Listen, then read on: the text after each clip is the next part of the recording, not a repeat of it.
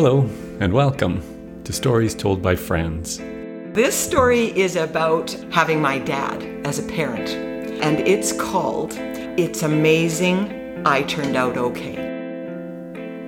My friend Leslie dropped by to share stories of her atypical childhood, and in her introduction, she references our mutual friend Bruce. And if you want to find out a little bit more about an inside joke between the two of them, listen to the outtake at the end of this episode. And for more from Bruce, listen to Besotted with Bruce, another story on this podcast series. Let's head to Leslie's story. All right, we're ready to go. So, Leslie, it's wonderful to have you take part in the collection of stories, and I'm looking forward to hearing yours today. How are you? I'm well. Thanks for having me. Well, I anticipated you were going to ask me to introduce myself, and and I recalled that I met you in 1982. I, I think it's remarkable that we've been friends for so so long, and it is through Bruce Hamilton and university days that we came together. Right. Great. Do you have other things that you want to say uh, to introduce yourself? Mm, well, the only other thing I thought I would say is that I I just situate myself in your life during the time that we grew up as parents and uh, and how we fretted over everything and how we we nurtured our precious babies so that they would become healthy and self-actualized and balanced and interesting and athletic. And and it was so much work to do that Dave. You'll remember that how tirelessly we worked to raise these kids so that they would have the best possible chance at a magnificent life you remember that like how much effort it was I, I, remember us doing a lot of things. I think you made a lot of very um, well considered efforts, and I remember just flying around trying to do things. So, luckily, some of uh, your well considered efforts became things that we did, uh, and some of the things where I was just flying around, just yeah. doing whatever, uh, which were not as well considered or maybe as effective in helping my kids to become well adjusted as they tell their therapists now. Uh, but uh, yes, I do remember it being a lot of effort and yeah. uh, and really happy times. I remember some self congratulatory times, patting ourselves on, our, on the back. oh, wow, was that ever great? That weird thing we made them do. Yes, that would be excellent. Yes, and now that we have managed to raise these fantastic young adults we congratulate ourselves almost each time we get together. That's right. Yeah. yeah. Why that, wouldn't we? Yeah, exactly. A mutual admiration uh, parent society. Exactly. Yeah, yeah for yeah. sure. So it's interesting you would say this piece about, you know, just flying around, bringing your own stuff to the dynamic of what we were trying to do uh, while we were raising our precious orchids. Because that's what I, I remember is just being worried that I might make one mistake that would then forever stain the way my kid uh, would turn out. Uh, and so my story is based on the uncomfortable premise that um, all of the attention and protection and cultivation that we did was just completely unnecessary. oh, I'm looking forward to that. So, so this story is about um, having my dad as a parent, uh, and it's called uh, "It's Amazing I Turned Out Okay." I, I, won't question the, the title, but uh, we're still not sure you did turn out okay. exactly. It's so subjective. I struggled with that actually. It is yeah. so subjective. Uh, and so um, my story begins, of course, when I was I was born in the early '60s, and my parents divorced by the time I was six. And so at that time, you know, it was quite rare. There there weren't uh, very many kids that I knew. In fact, maybe only one other kid I knew in my elementary uh, education who had divorced parents.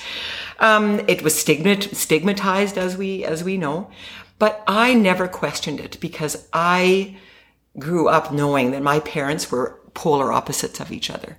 I didn't ever fantasize that they would live together in the same house because I could I could appreciate even as a kid what sort of chaos that would have brought into my into my life. So you know, to my mom's credit, um, she did take up the role of being um, the responsible one. She nurtured and sheltered and empowered me and, and did all of the boring things that parents who need to make sure their kids grow up safe and strong do.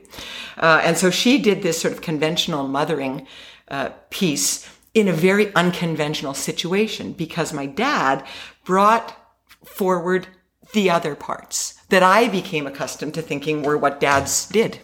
Uh, and so maybe to the way you're describing yourself in flying around, my dad did his own style of flying around. And I didn't know how unusual that was until I compared notes as I got older and as I kind of moved through the world in my own way. And certainly as I became a parent, then I realized.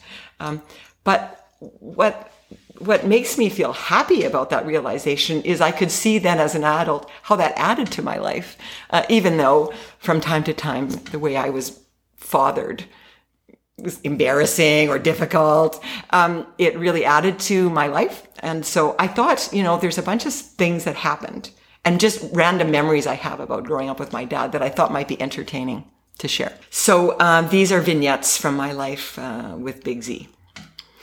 Um, I, what I, one of the first things I remember about my dad is that he wore a Cookie Monster t-shirt and really cool jeans all the time. and he was a doctor. and so many other parents or kids whose uh, parents were doctors um, saw their um, doctor parent in a suit and a tie or in a business jacket, etc. And so my doctor dad wore a Cookie Monster T-shirt, um, psychedelic scarves.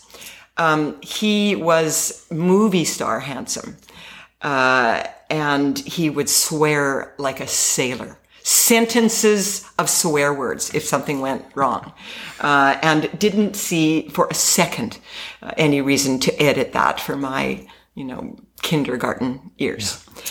Um, my dad lived in an apartment um, with a leopard skinned chaise lounge. Uh, with no toys for little kids to play with, but it was attached to a pool with water slides uh, and unlimited access to Pac-Man, driving games, etc., uh, and no bedtimes.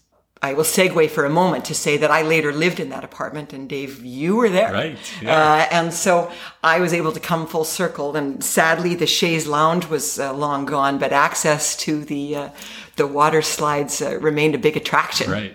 Yeah. and no bedtimes. no bedtimes. No. No. And uh, and, and my mother would say also no meal times, no other semblances of structure. But I think looking back, that allowed me to kind of remain really spontaneous. Uh, maybe I was always in a little bit of jeopardy, but I felt that that's how it felt to be alive uh, with one's, with one's dad. So I never got a wrapped up birthday present or Christmas present with a bow, but I always could count on a fistful of cash pulled out of a pocket, you know, on, on those days. Uh, I could count on the fact that, you know, my mom would make the birthday party and so on. My dad would breeze in like a hurricane. He would come late. He would eat most of the cake. He would pile his plate high. He would thrust the cash at me and then he would leave. Um, but he was present, you know, and yeah. so this wind was him coming in and out. And, and uh, to my mom's credit, um, she allowed that to happen. You know, she didn't carry any grievances, uh, at least ones that I could discern when I was a kid. Uh, and so he was welcome to come and go. Uh, and that was really the only way that he could be. So my dad was willing to share his life experiences with me and my, and my brother, and to some extent my younger sister, although she was quite a bit younger, uh, as long as we were willing to do what he wanted to do. So we had to kind of get in line uh, to do that. So my dad liked to ski. Uh, one of the the stories I, I want to share is this time that my I was about 11 and my dad, uh, my brother was nine, I would say, uh, when we first started going to the mountains a couple of times a year. Uh, and every trip began in the same way where my dad would turn up. Uh, and during this particular trip, he was driving this old beat up duster that he had borrowed with no ski rack. So we would put the skis in the inside of the car. We would pile everything in. My dad's stuff would never be in a suitcase. We would drive which what felt like three or four hours to Kindersley to get some KFC in a bucket, and then we would get all the way to Banff uh, uh, after that. Um, my mom gave me a secret stash of money uh, in case my dad didn't buy us food, uh, which you know wasn't a. She didn't say it as a complaint. She just gave it as a safety precaution that we had. I had money to buy my brother and I uh, some food on the hill. Uh, this was the year that we went to Lake Louise, and as my mother, brother, and I were getting up onto the chairlift, uh, um, we went up about one or two poles up the chairlift, and then my brother fell off. Oh my god! He fell, well, he fell and then he grabbed on uh, with iron fingers to the edge of the chair. So he was swinging there. He was hanging there for a really long time, long enough that my dad, wherever he was to begin with, turned up at the bottom of the, uh, on the run. And he could see my nine year old brother hanging there. Um, and ultimately convinced my brother to jump, which he did, and which his landing would have been perfect, but for my dad's efforts of trying to catch him. So when he caught him, he caught, pushed the skis up into my brother's neck and likely almost killed him. Uh, oh. But that anyway, that uh, that's a segue which had nothing really to do with my dad's uh, odd decisions, but only my brother's uh, misadventure. We uh, so we that during that same trip, um, we went to the Banff Hot Springs uh, one night, and my dad happened to run into a guy totally, uh, and we didn't know this guy was there that he had played rugby with back in the day. So anyway, I didn't think anything really of it. My dad and his friend and my brother were in the men's change room, and I was in the women's change room. And you know how the Banff Hot Springs were that you could you could in the change room go into the water and yeah, then you would yeah. be in the water and then you'd go right. through those corral those kind of swinging doors saloon right. doors yeah um, so my I came in through the saloon doors and I could see my brother coming through and then my dad and his friend kind of came through. And the place was crowded and steamy yeah. and it was just this kind of magical night after an exciting day on the slopes. And all of a sudden my dad or his friend I don't know which one started hooting and hollering and jumping up and down and doing the backstroke because they decided it was a good time to streak. So they were bare naked in the hot tub back backstroking. Uh, my brother was horrified. Some people were screaming. Other people were laughing. And I just kind of went underwater. I just went underwater and in, endured the thing and went back in. So that's, that's kind of an example of a thing that had, I don't know. I don't think any, very many other kids have had that experience unless of course their, their dad played rugby, which I learned, which I learned later. So that's a story that stood out in my mind. Another ski trip story was that we would we drove in the same way with the duster with the skis inside all the way to Banff. This time we were allowed to bring friends, so there was a couple of other kids in the car, uh, and I think we were being I don't know noisy or annoying or whatever. Uh, so we stopped for gas at Canmore, I remember, and my dad got out of the car. And I, maybe he swore a little bit. I can't really remember, but he just said, you know, you kids are driving me crazy. Like I need to meditate. So then he, he left us at the Canmore Petro-Can and he went up this hill and he just meditated for, I don't know, 30 minutes, whatever it took. Uh, so we were inches, really, it felt like inches uh, to, to, our destination, and that's kind of what happened. So I remember that kind of stuff, those kinds of kind of sort of selfish eccentricities that yeah. I just absorbed. Um, uh, as a teenager, uh, my dad wanted to teach me how to drive, and he always drove Corvettes. These Corvettes were, you know, five speed, powerful cars that he really didn't know how to drive very well. I mean, he was a menace on the roads. He couldn't control it. He never met a clutch that he couldn't break. Uh, but he took it upon himself to teach me how to drive those cars. Uh, and so I did. Um, his only lesson to me was that I should be aggressive. Just be aggressive. An odd thing for, a, again, a parent of a 15 year old child to say when the rest of us, and I certainly was the case, I was biting my nails and stressing out about, about things like that.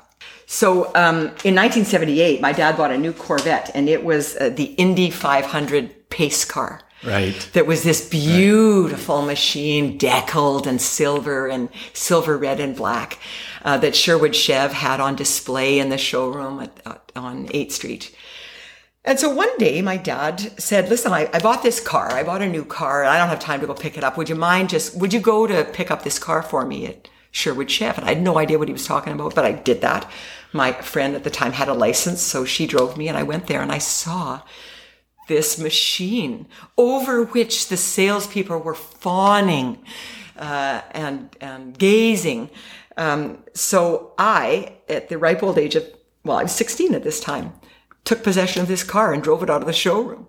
I think I stalled it once or twice. Like these, I, I could tell that the adults around me were just dumbfounded that this could possibly be happening.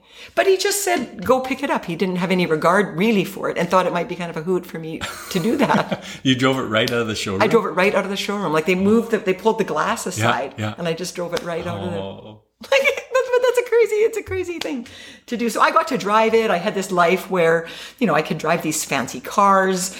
Um, but they were sort of thrown out with such lack of ceremony, you know, uh, that it just seemed like it was a normal thing that, that might happen. Um, uh, my friend Gail, my best friend in high school, Gail, and I would go then in, in subsequent years skiing with my dad from time to time. And, and uh, once when we were 17, so still in high school, my dad suggested that we should go to the uh, rugby tournament in Moose Jaw he thought that would be fun for us that we should go there.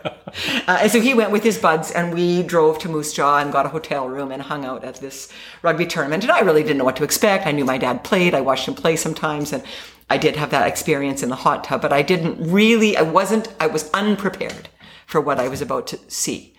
Um, and my dad was just oblivious, oblivious to the kind of peril that we would be in with amidst a drunken, debauched, horde of, of you know, well-meaning uh, and exuberant men uh, who are known internationally as being, you know, crazy partiers. So he thought it would be good if we just mixed around with those, with those people.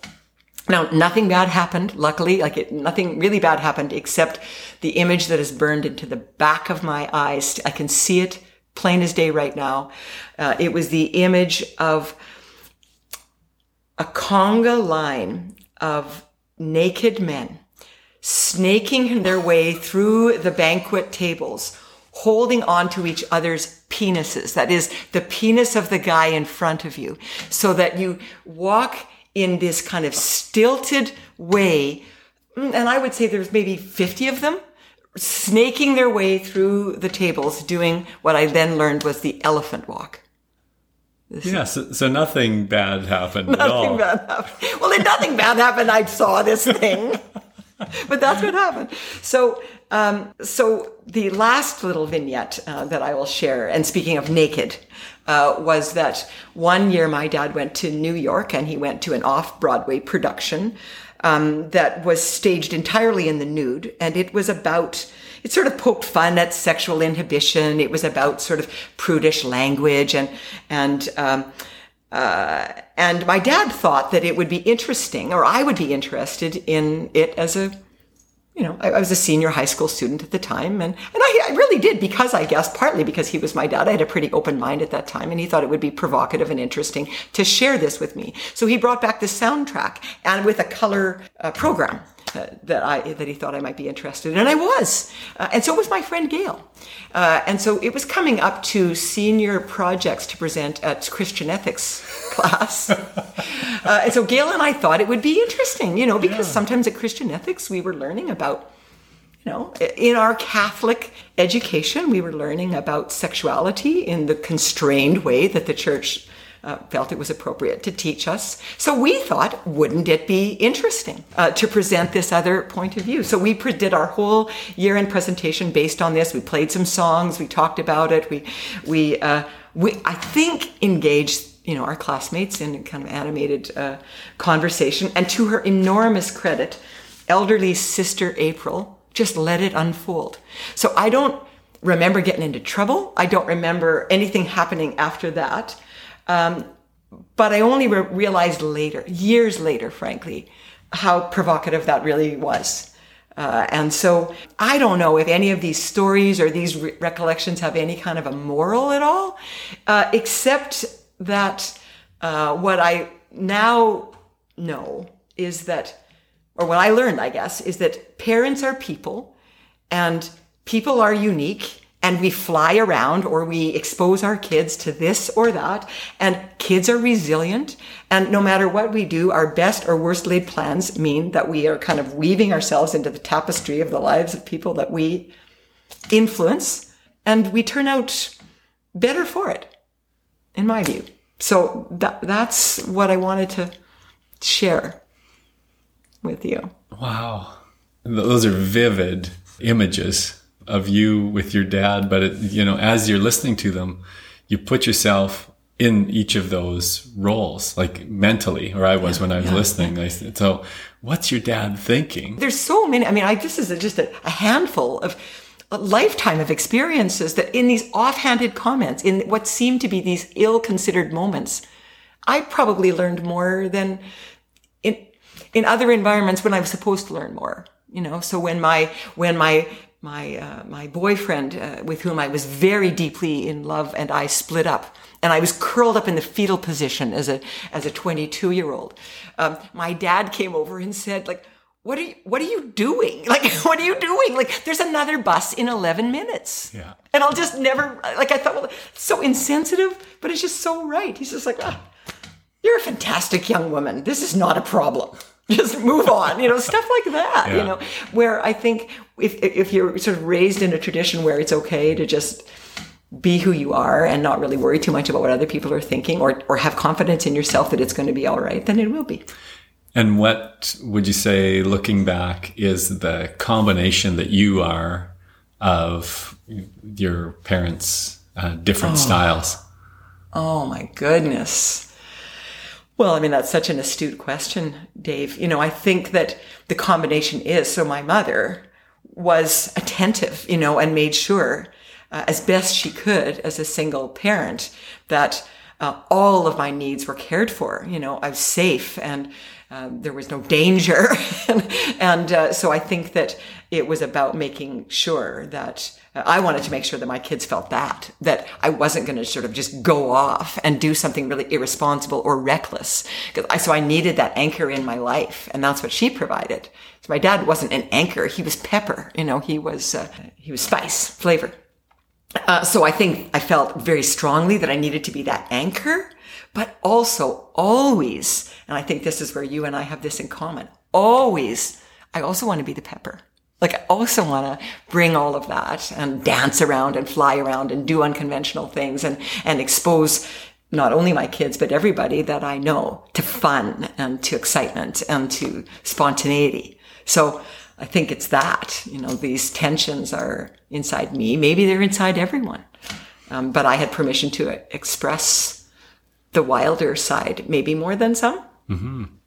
Oh, I've definitely seen you as the hybrid of those two. I mean, incredibly caring and, and attentive and there for your kids, but also just always making life very rich and, and pushing the boundaries. The, you know, I won't tell other stories about you, but the winter solstice, the kind of blood wine and what when they were about 10 or whatever like sort of uh, you know yeah. almost occult but you know like always that that pushing of the edges not not not just accepting that that things need to be the way they are but yeah. always making sure it was safe yeah. For, for, your kids and for ours all the way through. Yeah. Which is one of the reasons that we've always had so much fun. Yeah, exactly. Yeah. Exactly. Well, it's been amazing. Tremendous. I I hadn't heard any of those. Really? Actually. Yeah, I, oh, I, I don't goodness. ever remember hearing you tell those stories about your dad. But I recognize that car because that car was famous in town. So famous. Yeah. So famous. And in a way, like it was a blessing and a curse, that car, right? Because yeah. I was just a twerpy kid going to a West Side Catholic high school where most of my classmates, I mean, this was not a, a wealthy neighborhood. Most of my classmates' parents worked in, you know, uh, in, you know, moderate income jobs. You know, there were some guys in my class, in my school who worked three part-time positions in order to buy that beautiful Chev Malibu. Yeah. And and, yeah. and they were so proud of it. And they and rightly so they were proud of it. And I am here, this privileged kid who had an opportunity to just pick up probably the hottest car in Saskatoon and drive it to school. Yeah. And so I didn't know Without what to even do really knowing how to drive it or, right, or work right. Uh, five speed. Right. Well, I would say that I became a better driver than my dad in about 10 minutes. Like it wasn't hard. it wasn't hard. I got a lot of tickets, uh, but I could drive it well. So what I resolved to do as a result is just be really humble about that. So that car came to E.D. Feehan High and then I let all of my friends drive it all the time really? so that they didn't feel like I, I didn't, I didn't put it on a pedestal any more than my dad didn't put it on a pedestal. So that was the way to do it is just to share share the share the benefits. And oh, so I just good. sort of did that. It was an experience. Yeah. Well, fabulous. This has been this has also been a great experience. So Thanks. thank Thanks you. for having me. And now we'll uh, we'll just wait for the fan mail to stream in. I'm sure that this is going to really strike a, a chord with so many parents. You know, as they think about their own upbringing and how it affected how they raised their own kids. So I hope so. Yeah, I hope thanks. so. Okay. Thanks. I hope you found Leslie's story to be interesting and potentially astonishing, as I did. And please get in touch at stories told by friends at gmail.com if you have any comments or feedback on what you've heard. And as promised at the outset, here is the outtake about Bruce, Leslie, and friends. I was thinking that maybe Bruce and I could work in tandem and he could tell the story of his complaint that I stole all of his friends when he moved away to Vancouver and began living in this parallel universe his life.